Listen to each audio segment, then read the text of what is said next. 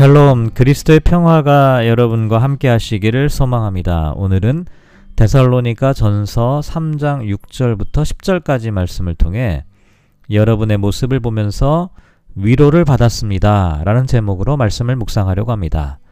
먼저 성경 말씀을 봉독합니다. 지금은 디모데가 너희에게로부터 와서 너희 믿음과 사랑의 기쁜 소식을 우리에게 전하고 또 너희가 항상 우리를 잘 생각하여 우리가 너희를 간절히 보고자 함과 같이 너희도 우리를 간절히 보고자 한다 하니, 이러므로 형제들아, 우리가 모든 궁핍과 환난 가운데서 너희 믿음으로 말미암아 너희에게 위로를 받았노라. 그러므로 너희가 주 안에 굳게 선즉 우리가 이제는 살리라. 우리가 우리 하나님 앞에서 너희로 말미암아 모든 기쁨으로 기뻐하니 너희를 위하여 능히 어떠한 감사로 하나님께 보답할까. 주야로 심히 간구함은 너희 얼굴을 보고 너희 믿음이 부족한 것을 보충하게 하려 함이라. 아멘. 앞서 사도 바울은 디모데를 데살로니가로 파송하게 된 과정과 이유에 대하여 몇 가지로 설명을 하였습니다. 아직 연약한 데살로니가 교회가 환난 속에서 믿음이 흔들리고 시험에 빠지게 될 것을 염려하였기 때문이었죠.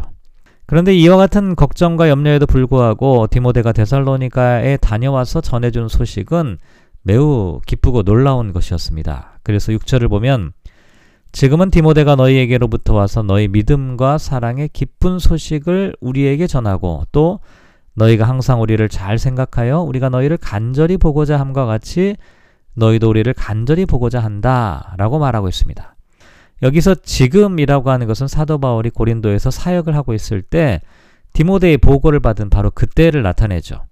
그런데 디모데가 전해준 데살로니가 성도들의 소식은 믿음과 사랑의 기쁜 소식이었습니다. 이 기쁜 소식이라고 하는 것은 우리가 흔히 복음을 전한다라고 할 때 사용하는 그와 같은 단어입니다. 그런데 여기서 데살로니가로부터 듣게 된 소식을 마치 복음을 전하는 것처럼 기쁜 소식이다라고 말합니다.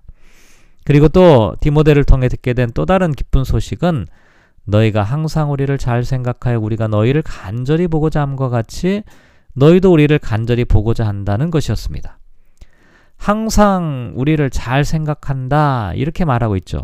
그런데 사실 사도 바울과 선교사들이 데살로니가에 방문했을 때 일어났던 일을 한번 생각해 보면, 그리고 그들이 겪었던 고통과 어려움을 생각해 본다면 사도 바울과 선교사들을 기억하는 것이 그리 좋은 기억이 아닐 수도 있습니다.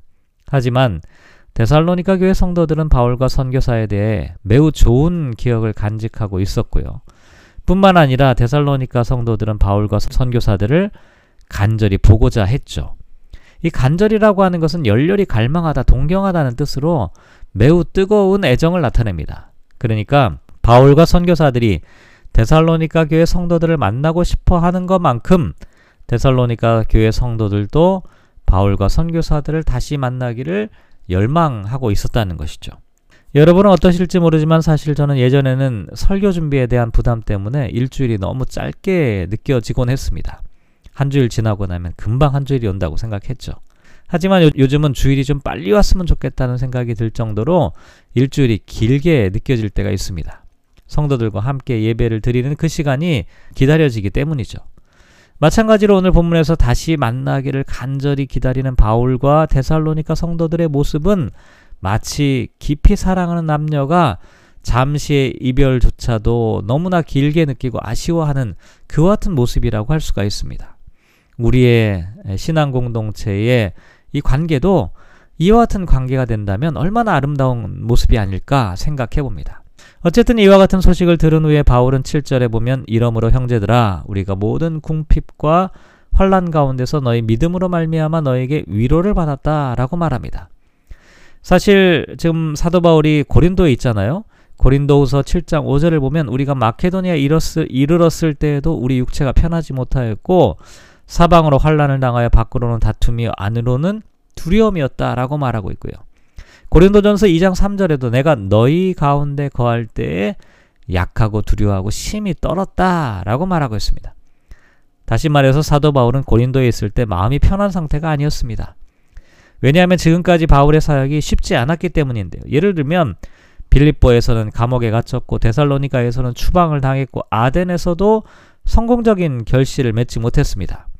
그리고 고린도에서도 유대인들이 복음을 전하지 못하게 해방하였고요. 바울을 총독 갈리오에게 끌고 가서 고소하는 일도 생겨났습니다. 또 고린도 교회는 분파와 파당으로 갈라져 있었습니다. 이런 상황 속에서 사도 바울은 생계를 하기 위해서 일을 해야 하는 상황에 있었죠. 이렇게 여러 가지로 어려움을 당하고 있었기 때문에 바울은 궁핍과 환난 가운데 있었다라고 말합니다. 특히 궁핍이라고 하는 것은 물질적인 궁핍을 나타내고 환난은 사람들로 인해 받는 고초나 어려움을 뜻합니다. 그런데 이렇게 궁핍과 환난을 당하고 있었던 사도 바울이 데살로니가 교회 성도들이 믿음으로 잘 견디고 있다는 소식을 듣게 되자 크게 위로를 받았습니다. 그래서 팔 절을 보면 그러므로 너희가 주 안에 굳게 선즉 우리가 이제는 살리라 라고 말합니다. 이제는 살리라 이렇게 말하는데 이것은 사실은 숨을 내쉰다는 뜻입니다. 다시 말해서 데살로니가 교회 성도들이 믿음으로 굳게 서 있고 흔들림 없이 견고하게 서 있다 이와 같은 소식을 듣게 되자 바울과 선교사들이 그제서야 안도의 한숨을 쉬게 되었다는 것입니다. 그리고 구 절을 보면 우리가 우리 하나님 앞에서 너희로 말미암아 모든 기쁨으로 기뻐하니 너희를 위하여 능히 어떠한 감사로 하나님께 보답할까 라고 말합니다. 바울은 데살로니가에서의 사역이 이 좋은 열매와 결실이 자신의 노력과 실력이라고 생각하지 않았습니다. 오히려 하나님께서 인도하신 결과라고 믿었던 것이죠. 그러니까 디모데로부터 데살로니가의 교회에 관한 좋은 소식을 듣게 되자 아 이것을 어떻게 하나님께 감사를 드려야 하겠느냐라고 말하고 있는 것입니다. 그러면서 십 절을 보면 주야로 심히 간구함은 너희 얼굴을 보고 너희 믿음이 부족한 것을 보충하게 하려 함이라 이렇게 말합니다. 부족하다라고 하는 것은 문자적으로 늦다, 뒤에 온다라고 하는 뜻입니다. 데살로니가 교회 성도들은 지금까지 바울이 칭찬했던 것처럼 환난과 핍박 속에서도 흔들리지 않는 견고한 믿음을 소유한 사람들이었습니다. 하지만 이들에게도 아직 늦어진 부분, 미성숙한 부분이 있었다는 것이죠. 그것이 바로 신앙적인 지식에 관한 것이었는데요. 그 내용은 이제 앞으로 다루게 될 사 장 이하에 재림과 종말에 관한 여러 가지 언급을 통해서 우리가 생각을 해볼 수가 있습니다. 어쨌든 사도 바울은 이와 같은 점을 보충해서 데살로니가 교회 성도들이 온전한 믿음을 가질 수 있도록 간절히 기도한다 라고 말합니다. 여기 보충한다 라고 하는 말은 찢어진 그물을 수선하는 그런 뜻을 갖고 있습니다. 그래서 바울은 데살로니가 교회 성도들이 바른 신학을 통해 건강하고 온전한 신앙인이 될 수 있도록 부족한 부분을 채워주려고 애를 쓰고 있다라고 말하고 있는 것입니다. 오늘 말씀을 묵상하며 이렇게 기도하면 어떨까요? 서로에게 믿음과 사랑의 기쁜 소식을 전하는 사람이 되게 하소서. 우리의 신앙 공동체가 사랑이 넘치게 하소서. 궁핍과 환난 속에서도 위로를 주고받는 사람이 되게 하소서. 우리의 믿음에서 부족한 부분을 보충하여 주소서. 사랑하는 성도 여러분, 바울과 데살로니가 교회의 모습을 계속해서 생각해 보게 되는데요.